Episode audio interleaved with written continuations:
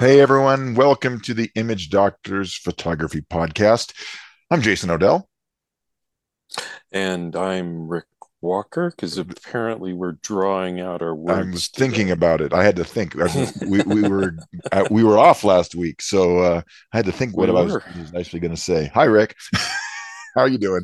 Hey, Jason. I'm doing fine. Good, good. go back to normal speed now. I'm assuming right. you are too. No, I was just yep. cha- channeling my inner, you know, co-host uh, uh, handoff thing. You know, where we talk to each yep, other, but yep. um, some witty uh, banter mixed in there, all those things. Yeah, something like that. So um, we had a list of of topics to talk about today, and I don't remember what they are. So maybe you can help jog my brain. I'll help. We're we're we're gonna talk a little bit about um, your Panama trip, mm-hmm. how that went, any interesting takeaways from it, things like that, and then we're gonna branch into a, a very related topic um, which has to do with what we're doing today in the way of noise reduction and what our thoughts are um, right now about the products that are out there. And it may change next week.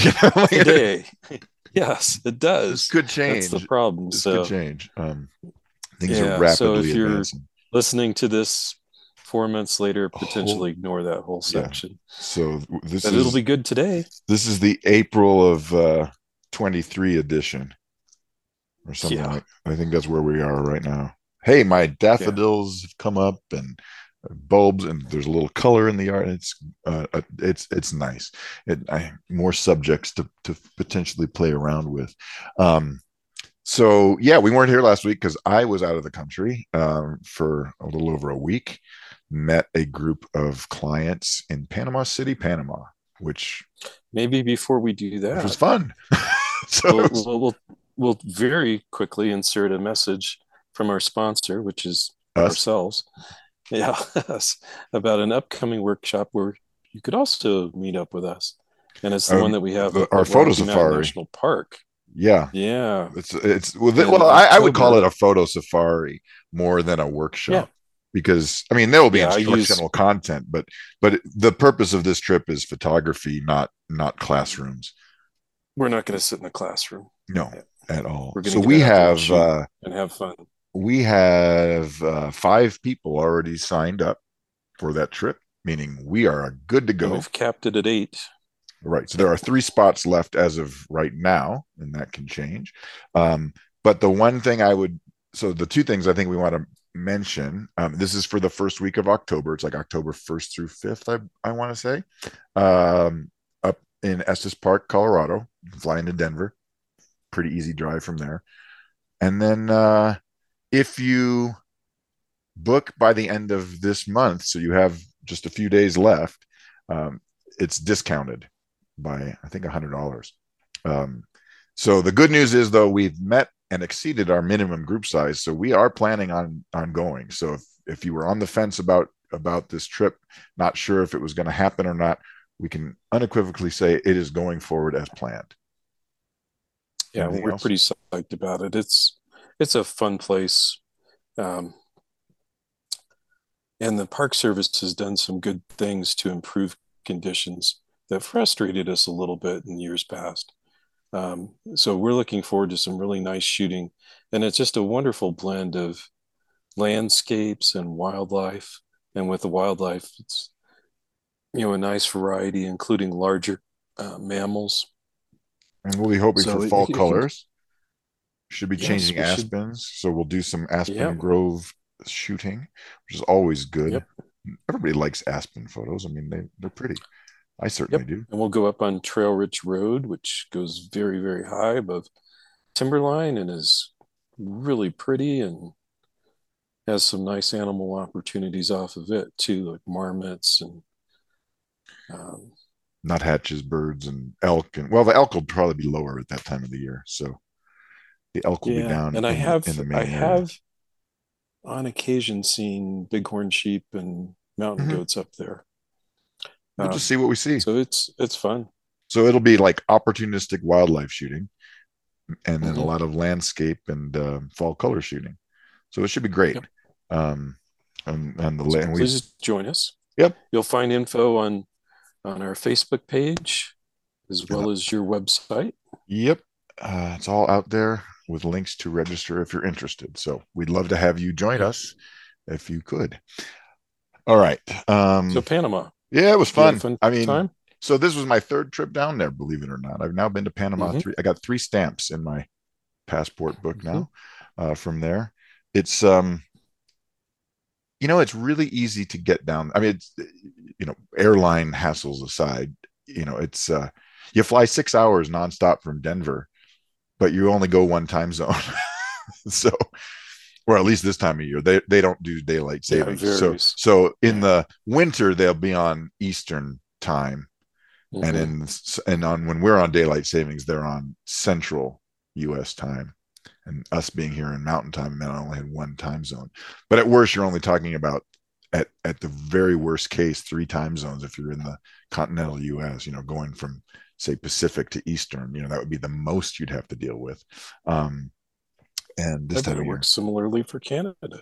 yeah, well, one of my clients was from Toronto. just so, kidding. or- uh, well, no, it came down from Canada, so that was great. Yeah, no, We had- no. I had just trying to international clientele, but That was a Panama is like a really, really convenient place to go. It's very, it- it's, it's surprisingly modern. I think people freak out the first time they see downtown Panama City because it's financial. You know, all the banks are based down there for the canal, and and you know, so there's huge high-rise buildings and very modern everything, and everything is the U.S. dollar. So you go to the ATM and you go to the bank to get some money, and it gives you twenty dollar bills, you know, U.S. And so Mhm. um, really really easy to to deal with and then so i met my clients uh, we we took a an excursion that was recommended to me from my previous clients we went out to a we were actually on the panama canal this time in the lake area. Uh, so just quick on the panama canal the central zone was all basically created by, as a man-made lake flooded by damming up rivers and that and so there was hilltops that are now little islands and they're full of monkeys. So we went out there and we saw three species of, of, of monkey the howler monkeys the white-faced capuchins and the uh, Geoffroy's tamarin which they call the titi monkey out there but it's Mhm. different. Those are all good. uh, yeah um, titi mono or mono titi or whatever they however they call it but Mhm. they come right down onto the boat because we feed them fruit and they know that so if you ever go down there on your own get the morning uh, tour because by the afternoon they're all full of of mangoes and and bananas and just sitting up they don't they don't come they actually land came down onto the uh, the roof of the boat the the the, the canvas um, uh, top and jumped down and you know would take grapes out of your hand Sure, capuchins sure. did so it was pretty wild but the good news was i was able to get pictures of them in the trees when they weren't weren't on the boat because that setting wasn't really ideal Uh, no. uh, then we went over to to Bocas and we went to the Tranquilo Bay Eco Lodge for four nights and had that same tour that you came on uh, cup in 21 Mhm. um, excellent again. Sloths were all over the place. Um, again i don't think there's a better place to see sloths in all of central america than this island. Because not only are they there but they're out in the open and active during the day. They just don't have predators like you'll see on the mainland. I did see a sloth in panama city at the nature park there and it was just what you might think. Way up high in a tree just a ball of Sure. Fur. Um, not so with the ones on um, on the island. You know, they were just out in the open doing their thing. We all got photos of them, so that was fun. Um, Yeah, the the cool thing about sloths is, or there are two sides to it. Other places you're you're likely just to see the little ball way up in the tree. Those aren't the least bit photogenic. But on that island that you went to, they're down low and close, and they are wonderfully photogenic. yes, You get their expressions, they get tight shots of their faces, babies.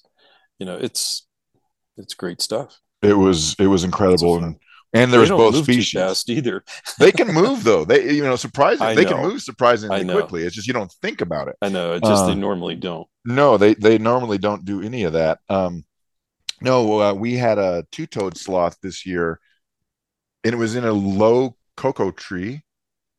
It was in you know it was in the middle of the tree. We had to like go around the Mhm. branches, but it was maybe five feet off the ground. It was right there at, at eye level, and um, and then the mama and the baby came down and I got them from, you know, maybe 10 feet away. Just the same thing, eye level shooting. It was, it was amazing. So we had a, a very productive uh, photo safari and um, I'm looking forward to going back. I have saved the date October of 24.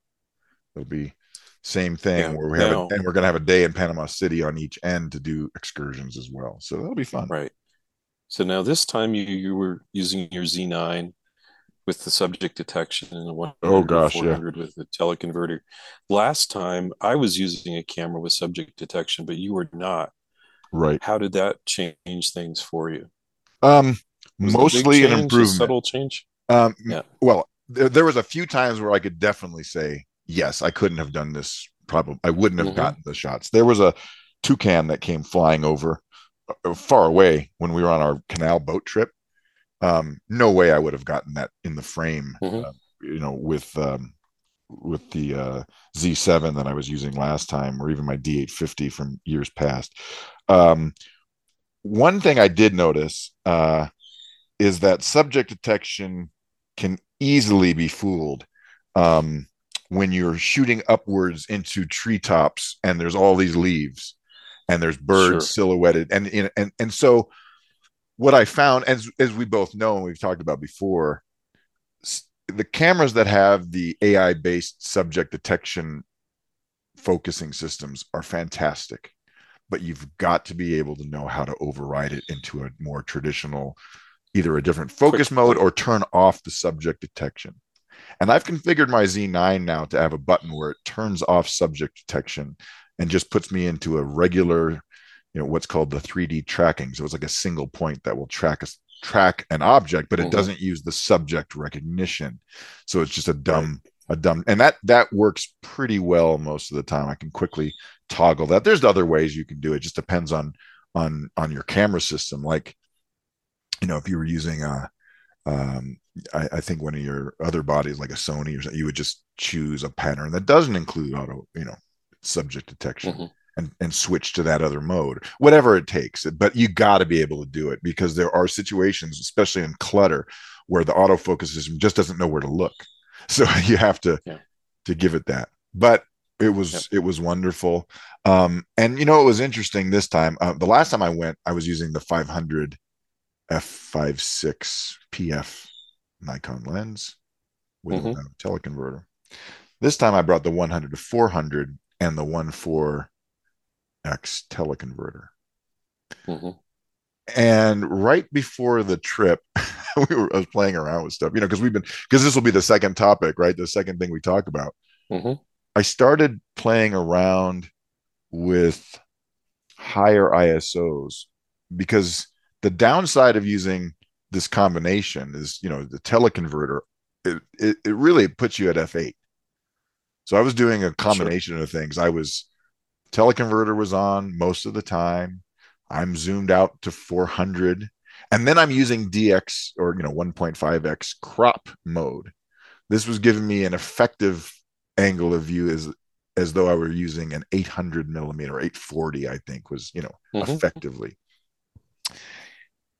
and I was still even having to crop sometimes from that, you know, little birds right. more than more than 20 feet away, and you're you're really into into uh, those zones.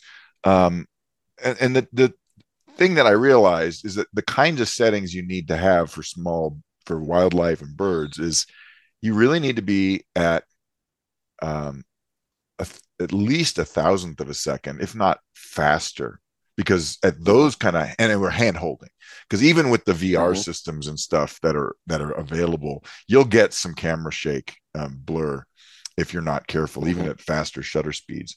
And at f8, I was shooting pretty much wide open um, all the time. And mm-hmm. then I was in high ISO, as I will say, I was in high ISO land. You know, very few of my images were were lower ISOs, you know, lower than than 1600 i don't know what i'll have to go and look mm-hmm. right but it was not uncommon for it to go to certainly 12800 or the top value 25600 or whatever that is. Mm-hmm. so before the trip we were playing around with some of these denoising tools which we'll talk about in a minute and i was getting very good results from that And so I did something on this trip that I've never done before, which was in my auto ISO settings where you can cap the highest ISO. Mm-hmm. I set it to high one. I just said, you know, if you need to go above the spec, it didn't do that very often. There were a few where I was as high as like 30,000, you know. Mm-hmm. Guess what? Most of those images were were usable.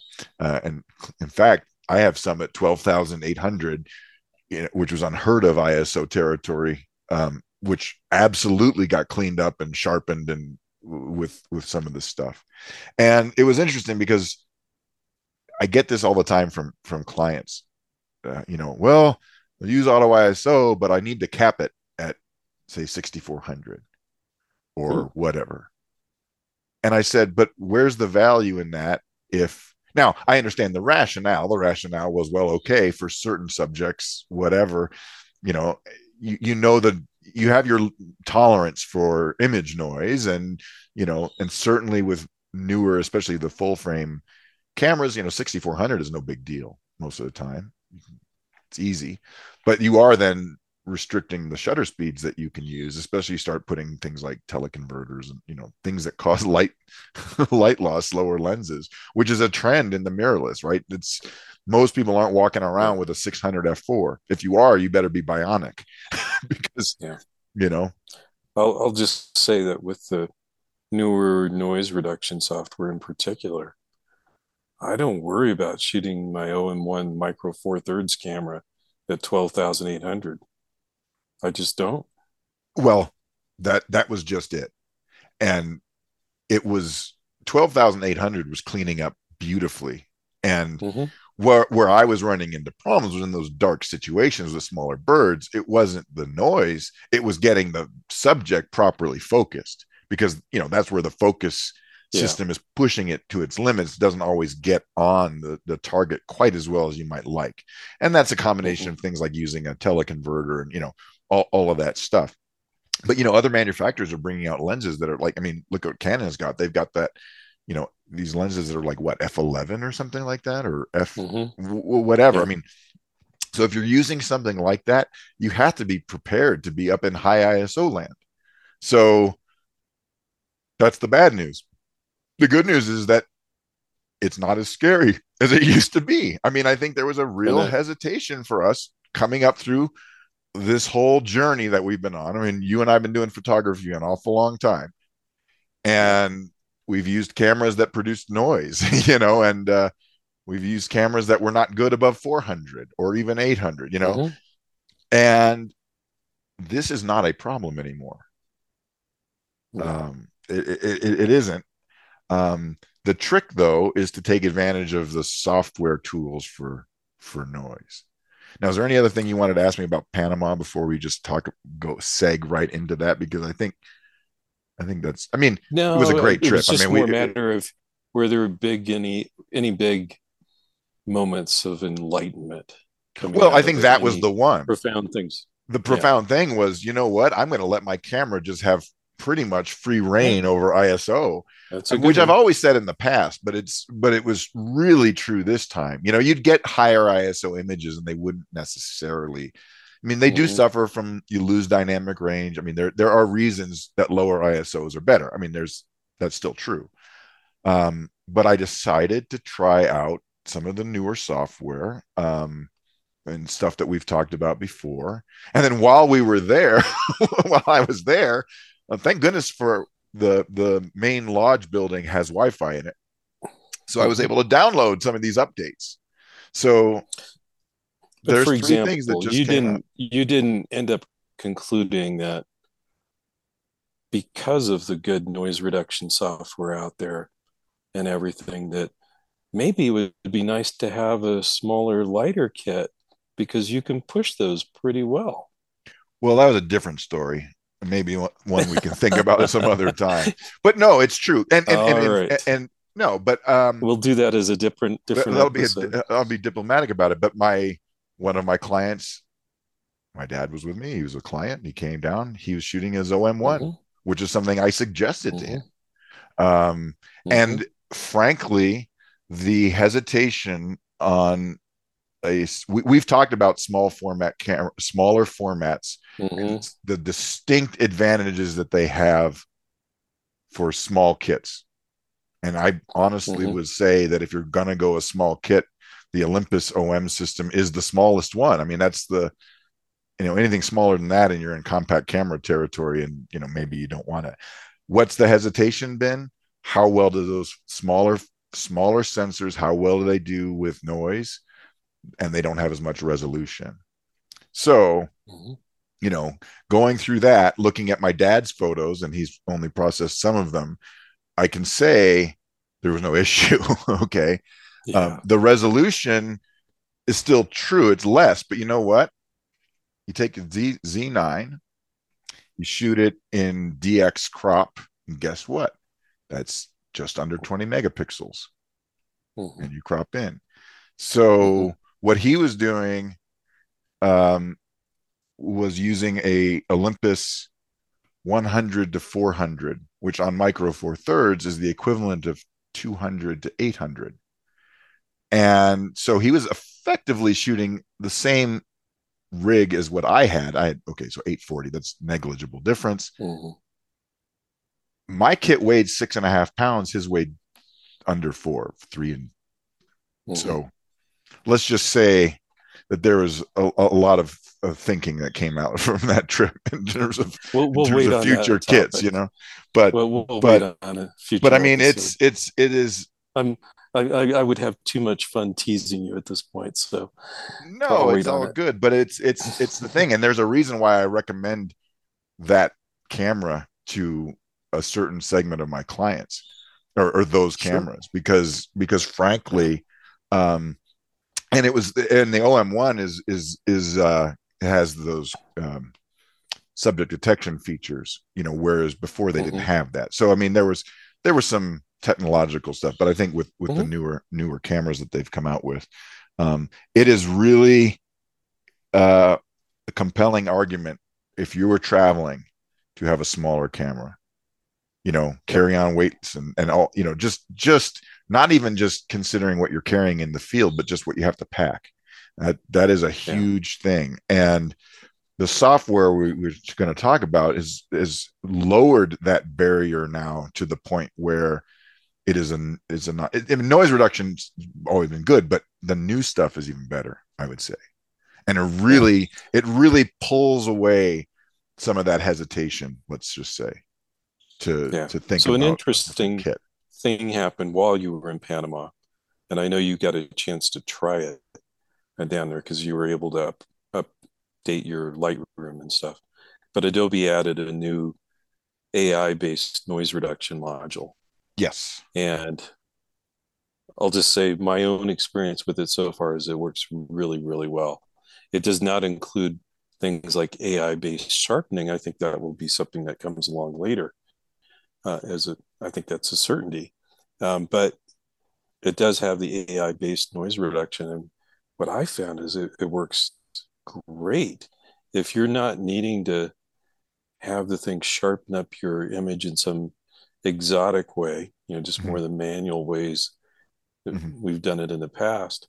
It's fabulous and it's quick and the workflow is super easy.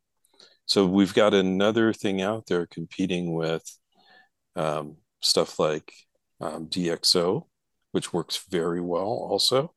And then there's the Topaz and ON1 stuff. Yep. That's good stuff.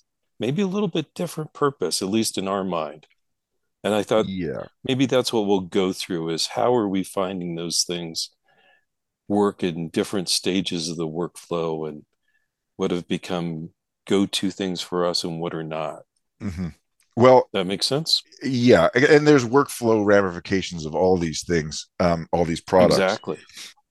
what I find is that if your goal, if your objective is noise reduction, you know, the first question is, um, oh, let me let me back up. With all of these products, when they're operating in RAW, including Lightroom Camera Raw, okay, when they do mm-hmm. this denoising algorithm, the the way you use it on a raw file is that it is going to generate a a, a copy of your image, and it's going to be in DNG format That's how they work. It's just a raw format. It's just a raw, and it's fine. There's no big deal. You can you can edit it in in the yeah. same way you would otherwise, with with some caveats. And the caveats are that it's going to come back with lens corrections potentially, um, with uh, noise and potentially sharpening or you know noise reduction baked into the file, so there will no longer be a reversible thing which is different than when you just bring your raw file natively into into your application. You can turn noise reduction off. You can turn sharpening off. Okay all those things even lightroom now does it. So when you do the denoise thing and you click on it it's under the enhance function um, it generates a dng and then you can mm-hmm. still use the legacy noise reduction sliders if in sharpening if you if you uh, if you want to. Um what I have found is that they all have little little quirks, and you know, workflow wise, I'd say the Lightroom one is the easiest to use because you're just staying in your Lightroom catalog. By far, that's yeah. just simple.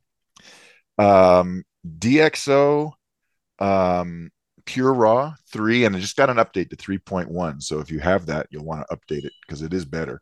Um, it's faster and it fixed some some little glitches. Um, that one is good, but it returns your file into a subfolder and another, you know, it, it's unnecessary in my opinion. It just makes the workflow a little to create a collection. Yeah, it's just, and you can use it as a standalone uh, as well. Um, mm-hmm. The the challenge that I've had with um, the Topaz, and this is just a unique to me, is that the Topaz Photo AI product, which is also very good, it doesn't read the high efficiency raw format from the Z9 natively yet. So while you hmm. can use it in the raw, you've got to jump through some hoops on your own side and it creates some workflow problems. You got to create a DNG and then you got to, and it just leads into more hassle than it's worth, what I've found. And I haven't tried the um, ON1 program, but I believe you have. How does that one? I think if you're looking at the noise reduction results it, it, works well it had some rough things early on um, where it was creating a lot of artifacts those got cleaned up via updates a while ago so at this point i think it works pretty well okay. certainly if someone is using the ON1 photo raw program they'll get it for free if they've got a current yeah, subscription in, right? i would say if that's what you're doing yeah absolutely same it. with uh, uh if you're using good. a dxo photo lab wouldn't that be the same thing you get the um, DxO yeah. engine in there as well. Yeah. Okay. Yeah. I mean, each of these products does a slightly different thing, you know. No, but but if you're talking about just the noising, the the denoise right. question, right? So focusing on that, you know, Topaz and ON1's noise reduction stuff can be applied to a DNG, just like we were talking about with DxO and with the Adobe thing the problem I have with them is I find they screw up a lot of images, just enough that they're irritating. and it's not something where you can say it absolutely works perfectly with you know all of these brands of cameras. It doesn't. Some it's more problematic. And what happens is you end up with these white balance shifts and exposure shifts. Mm-hmm. Um, when you push them off an image off to one of those programs and then have it return. And then you're going back and saying, oh, okay, looks like it went greenish. Now I might need to dial in some magenta. Right. That's balance. a hassle. Oh, the exposure is off by a half stop or more. I'll have to get that back to where it was. And you just simply don't have to do that. Right. In my experience with DxO or the Adobe product. None right. So, so let me good. just let me just throw this out there. You know, they all have slight mm-hmm. nuance with what they do. Um, you know, so like Adobe right now with its AI, it's just noise reduction. That's it. I mean, it will try to yep. enhance details a little bit, but it's just a noise reduction tool. DxO has automated noise reduction, and if you want to add in, it will do some sharpness adjustments, which we mentioned, and it'll also do the lens corrections. So things like chromatic aberration, distortion, and vignetting. Not a big deal with the kind of shots that I was doing in Panama because it was telephoto lenses, which really don't have those issues, but you could understand why it might be useful. And for, Lightroom does it too. Yeah, some wide angle lenses. But I would I would I would mention that if you would we're going to use the DxO product. When the DNG returns, you can't enable the Lightroom lens correction. So you'll want to use them if it's a wide angle lens. Um, right. Photo AI does lens corrections, but it doesn't use the same module. It also does sharpening and upresing. Okay. Mm-hmm. Um, and we'll talk about the strengths of those. And then you said the uh, ON1 is just simply a noise reduction as well. What would you say about um, quality wise? You know, what are you seeing? Because that's the real question, right? Is any one of them better or, or, or worse? Or, you know, because there's there's workflow considerations, there's feature considerations, and then of course the end of the story is how well do they denoise in the first place? You know, that's if we're asking them to do that. Yeah, what I would say is all of those that we mentioned work pretty well for denoising. You can find some slight differences in how it each product handles transition zones from a subject to a background and things like that. But they're pretty small, honestly. And sometimes you can even tweak some of those things and, and kind of equalize them. So I at this point, I really wouldn't be looking for one of them to have appreciably different noise reduction characteristics. And and honestly, it might be different next week.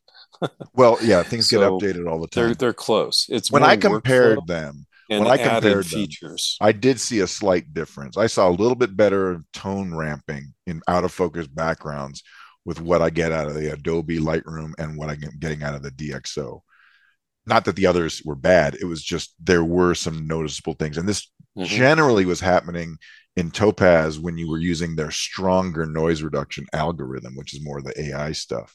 Um, mm-hmm. you can but they allow you to dial it down. Uh, dxo it's just automated. You know there's right. no there's no setting slider for noise reduction amounts. But what i will say is that it makes it pretty pretty uh, easy to use. You just turn it you just do it. And there it is. And and what comes out tends to be outstanding. Where you run into problems with it tends to be on the sharpness side you can run into things where it over sharpens stuff in some cases yeah. badly. So you got to be very careful about what settings you use because again, those get baked in.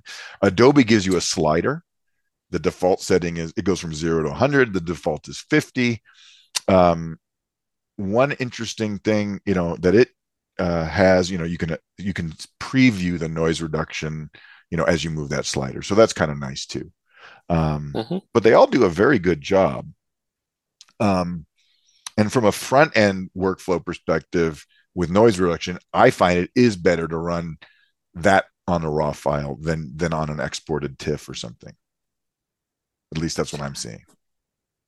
Yeah, and I what I would say is it varies um, with the product and the brand of camera. Like mm-hmm. right now, you don't want to be pushing Fuji X Trans files through Topaz and have it gener- generate a DNG. Yes, it will do it. They mm-hmm. will say it's completely functional and it comes out like mud in some cases. DxO does no a better job there. Smudging. Mm-hmm. Yeah, the DxO stuff works great. The Adobe stuff works great. Right. So it depends on your camera. But, you know. Yeah. And and you could argue that if you took a raw file and you pushed it three stops to the right because it was radically underexposed, you might have mm-hmm. an advantage of sending that as a TIFF to a product. And I think there is an advantage. You might see that there. I haven't seen too much issue, but I haven't really pushed it too hard either. I, I, I, I will just say stuff. I, will I'll just say that um, the combination of those tools. I mean, I have a hummingbird image from 12,000 ISO, you know, almost 13,000 that if I showed it to you and I didn't tell you what the, or have the EXIF, you would think I shot it at ISO 200. Yeah. Because it was that good. The ones I'm actively using right now are the Adobe one, mm-hmm. DxO Pure Raw, primarily. And that's version uh, three because there was an update. Yeah, version three, and then the latest version of the Topaz stuff, Photo AI or their mm-hmm. other products. And for me, Topaz is very much a back end product. That's when I would use it. And it just has to do with some of its strengths and weaknesses. It will operate off of a of a TIFF, for example. Mm-hmm. It doesn't have to be a raw file. So it can be a completed image in most respects that just needs noise reduction and sharpening applied. And it can work well for that. Um, I don't like using it the front end. I think the Adobe and DxO products are better. One one of the things you have to be aware of with all these things is, you know, how well do their default, you know, what they call the autopilot in Topaz's case, how well do those mm-hmm. work? And sometimes they're just too aggressive. Um, Most and, of them are too aggressive. You know, and, and, and I will say in this in the case of the you know uh, DxO where the noise reduction doesn't have any sliders, you know, where it's just an algorithm and you choose the one that you want mm-hmm. to use.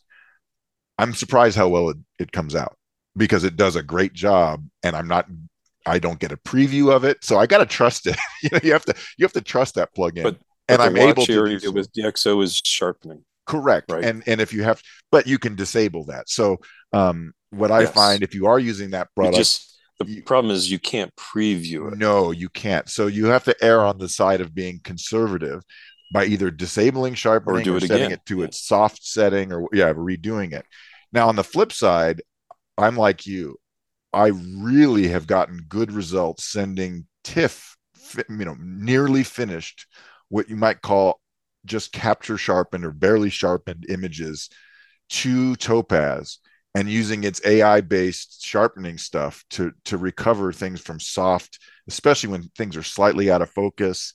Uh, and you mm-hmm. can, and what I love about it is that you can apply those adjustments selectively with a brush, and they've added a regular brush now.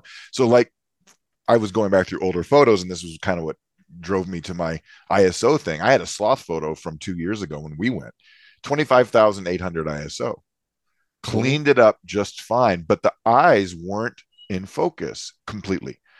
This was because I was mm-hmm. using a camera, it was dark, and I was using a camera that did not have eye detection. Okay. So, what did it focus mm-hmm. on? The nearest object, which was the tip of its nose. It wasn't out of focus, sure. but it was a little bit soft. I could paint that in and crank up the sharpening, and my goodness, did it come back it was yeah. it was outstanding so that was so yeah. the combination of these tools which then got updated as i was traveling it, it, that led me to my decision on this trip to let my camera go to a higher iso and just and just embrace the moment just to kind of mm-hmm. And just and and and and i now have a little foothold and a little you know tent set up in uh, high iso land and i have you know an apartment there that i can rent out on occasion um, now it might lead to other decisions we can talk about later on another episode, but um, but for for the, you know for for last week's takeaway, that that was really amazing. It, it it really does take away that fear. So don't be afraid of these uh, of these ISOs. One thing though, I think we should point out. Actually, there's two things. One is that AI based tools they use a lot of GPU horsepower from your computer. And if you're using an older computer that doesn't have a fast graphics card, be prepared to sit around for a little while waiting for these images yes. to process. So you don't want to necessarily do it on every single image you have. This is going to be on your winners, your your real, you know, the ones that you want to print or or you need I to enlarge and crop true, in. Just no it's matter true. how powerful your computer is, don't don't waste your time creating new DNGs that take up space for no reason.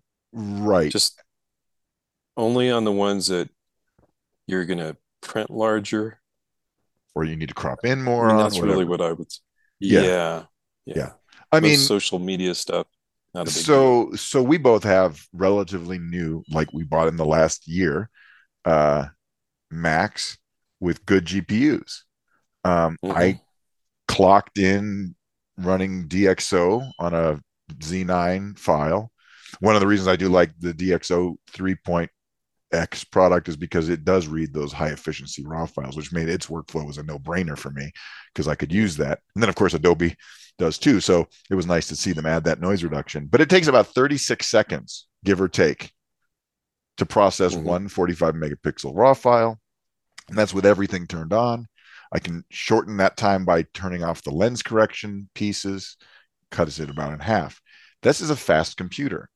Um, my other clients would run them, you know, if it's an older computer, you might wait a minute or two or or longer. You know you could have to wait one even two or three minutes to process an image depending on how many pixels it has I, I will say i've seen ones that run more like five or six even yeah at times. so it just so if you want to live in high iso land and use these tools having a good computer is going to be something to think about you know we all but you can upgrade. certainly use them selectively exactly you just have to be aware of it and then the last thing i want to talk about we we mentioned a little bit already but um, you know, revelations and things.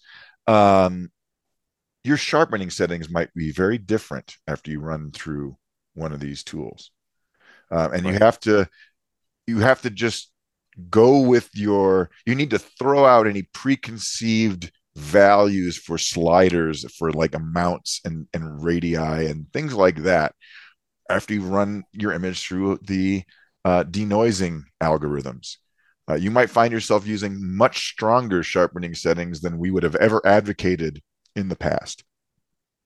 You're finding that yeah, too? Instead of being around 40, you might be up around 100 or 120. It's yeah. whatever it takes. Right. And those arbitrary limits that were rules of thumb that were valid, you know, in a certain context, a certain time, and a certain, you know, type of image, um, they don't necessarily hold true anymore. Just like limiting your camera to 6400 ISO for auto ISO. You, mm-hmm. you, if you were limiting your sharpening settings based on preconceived, you know, like presets or whatever you might have had, you might find those changing up a lot. I certainly have cranked yep. things up a lot stronger on those denoised images, and they're fine. Yep. You just have to be yep, unafraid of it. Uh, anything else uh, for? Uh... No, I think I think we've yammered on long enough, probably. Yeah. Well, like I said, don't forget to join us in Colorado this fall, this October. It'll get, be a blast. Get get one of those last three seats if um, if you're interested in that uh, before they sell out. And uh, until next time, happy shooting. All right. Bye bye.